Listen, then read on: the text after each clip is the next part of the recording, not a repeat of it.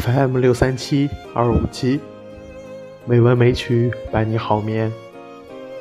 亲爱的朋友们，大家晚上好，我是主播小黄。今天是二零一九年十一月五日，欢迎您如期来到《美文美曲》第一千八百二十八期节目。今天要继续为大家带来原创的人物传记——亚瑟·潘德拉贡。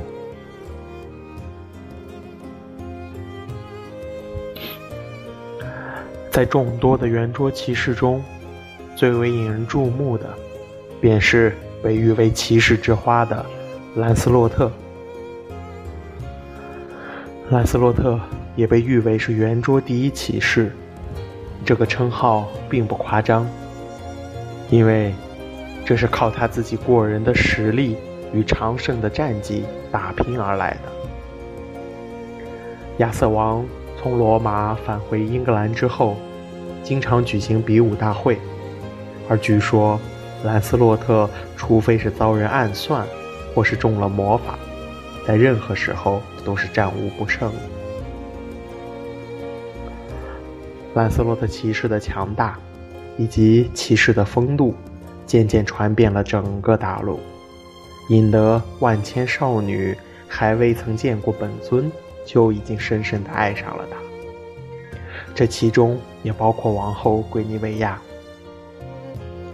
兰斯洛特作为圆桌第一骑士，桂尼维亚作为不列颠的王后，以及世界数一数二的美女，两人之间不知不觉中擦出了爱情的火花。在兰斯洛特执行寻找圣杯的任务归来以后。越发频繁地造访圭尼维亚，这样频繁的幽会渐渐引起了宫里许多人的非议。虽然头顶青青草原的亚瑟王，虽然对此有过猜疑，但兰斯洛特多次为他和王后效命，他宁愿那只是一个传言。有一天，高文和兄弟们聚在一起。艾格雷文和莫德雷德便就着兰斯洛特和王后的恋情大声嚷嚷了起来，正巧被亚瑟听到。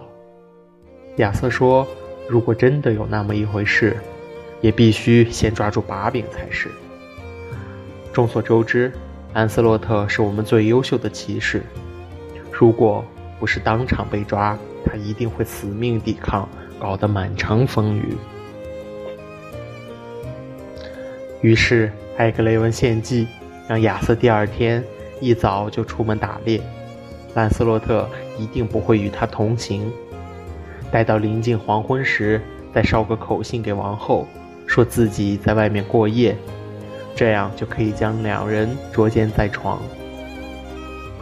第二天临近夜晚，艾格雷文和莫德雷德带了十二位圆桌骑士，事先做好埋伏。静候兰斯洛特踏入陷阱。夜幕降临，一种不祥的预感缠绕在忠实的鲍斯爵士心头。他急忙劝阻兰斯洛特今夜不要去王后那里，但这个建议被坚决地回绝了。兰斯洛特安慰鲍斯不要担心，自己一定会快去快回。兰斯洛特披好斗篷。带好宝剑出发了，全然不知今夜将要面对怎样的命运。他来到王后卧室门口，向四周张望一番，确信四下无人之后，闪身进了屋内。正当屋内二人同欢共乐、颠鸾倒凤、翻云覆雨之时，十四位圆桌骑士披挂整齐，包围了房间唯一的出口。并向屋内大喊：“兰斯洛特，你这奸贼，这回你可跑不掉了！”但兰斯洛特毕竟是圆桌第一骑士，他杀出一条血路，终于逃出了包围圈，回到了自己的住所。兰斯洛特奋力杀出重围后逃脱，圭尼维亚则被带到亚瑟王面前，在骑士们的声讨下。迫于国王的威严，亚瑟王无法原谅圭尼维亚，只好将圭尼维亚处以火刑。然而，对王后一往情深的兰斯洛特，在行刑当天冲上刑场，毫不留情地斩杀所有阻挡在他面前的人，硬生生地劫走了圭尼维亚。两人渡海逃往法兰西，那里是亚瑟王给予他的封地。当亚瑟王得知王后被兰斯洛特救下，并且一众优秀的骑士在那场混乱中，被无情斩杀后，气愤与伤心一时间涌上心头，当众昏了过去。不知过了多久，亚瑟苏醒过来，哀叹着说：“哎呀，自从我登基为王以来，这两天的事真是再伤心不过了。我已经失去了一个强大的骑士团。”仁慈的耶稣，高雷斯比世上任何人都爱兰斯洛特爵士。他为什么要杀掉高雷斯和高海里斯呢？高文爵士一旦知道此事，一定不会善罢甘休的。他们的死，注定要带来一场残酷的战争。果不其然，高文赶到亚瑟面前。以骑士的名义发誓，一定不会放过兰斯洛特，直到他们其中一人被对方所杀死为止。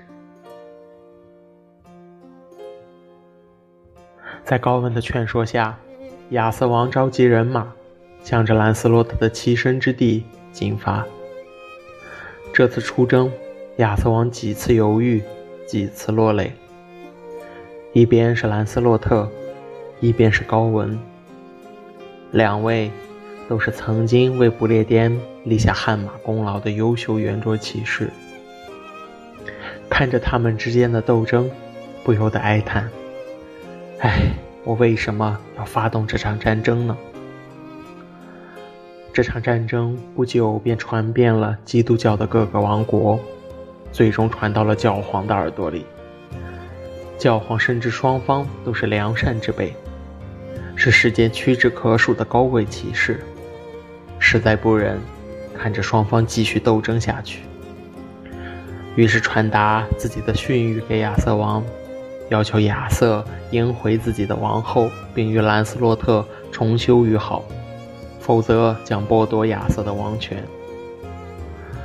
由于教皇出面的调解，这一事件最终得以平息，而兰斯洛特也不得不。带着不舍，流着泪，挥手永远告别了英格兰。圆桌骑士土崩瓦解，也许不久之后，这个王国就会动乱。亚瑟早已原谅了兰斯洛特，但是高文却还不肯善罢甘休。在高文的怂恿下，亚瑟王再一次率兵征讨兰斯洛特。这次出发之前，他任命莫德雷德为国王代理人，在亚瑟不在的这段时间好好打理国家。可未曾想，这个决定却酿成了大祸。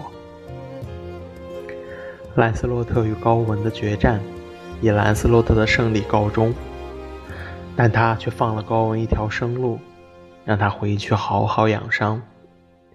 正当高文伤口愈合，准备与兰斯洛特再战一场时，英格兰传来了消息：亚瑟王后庭起火了。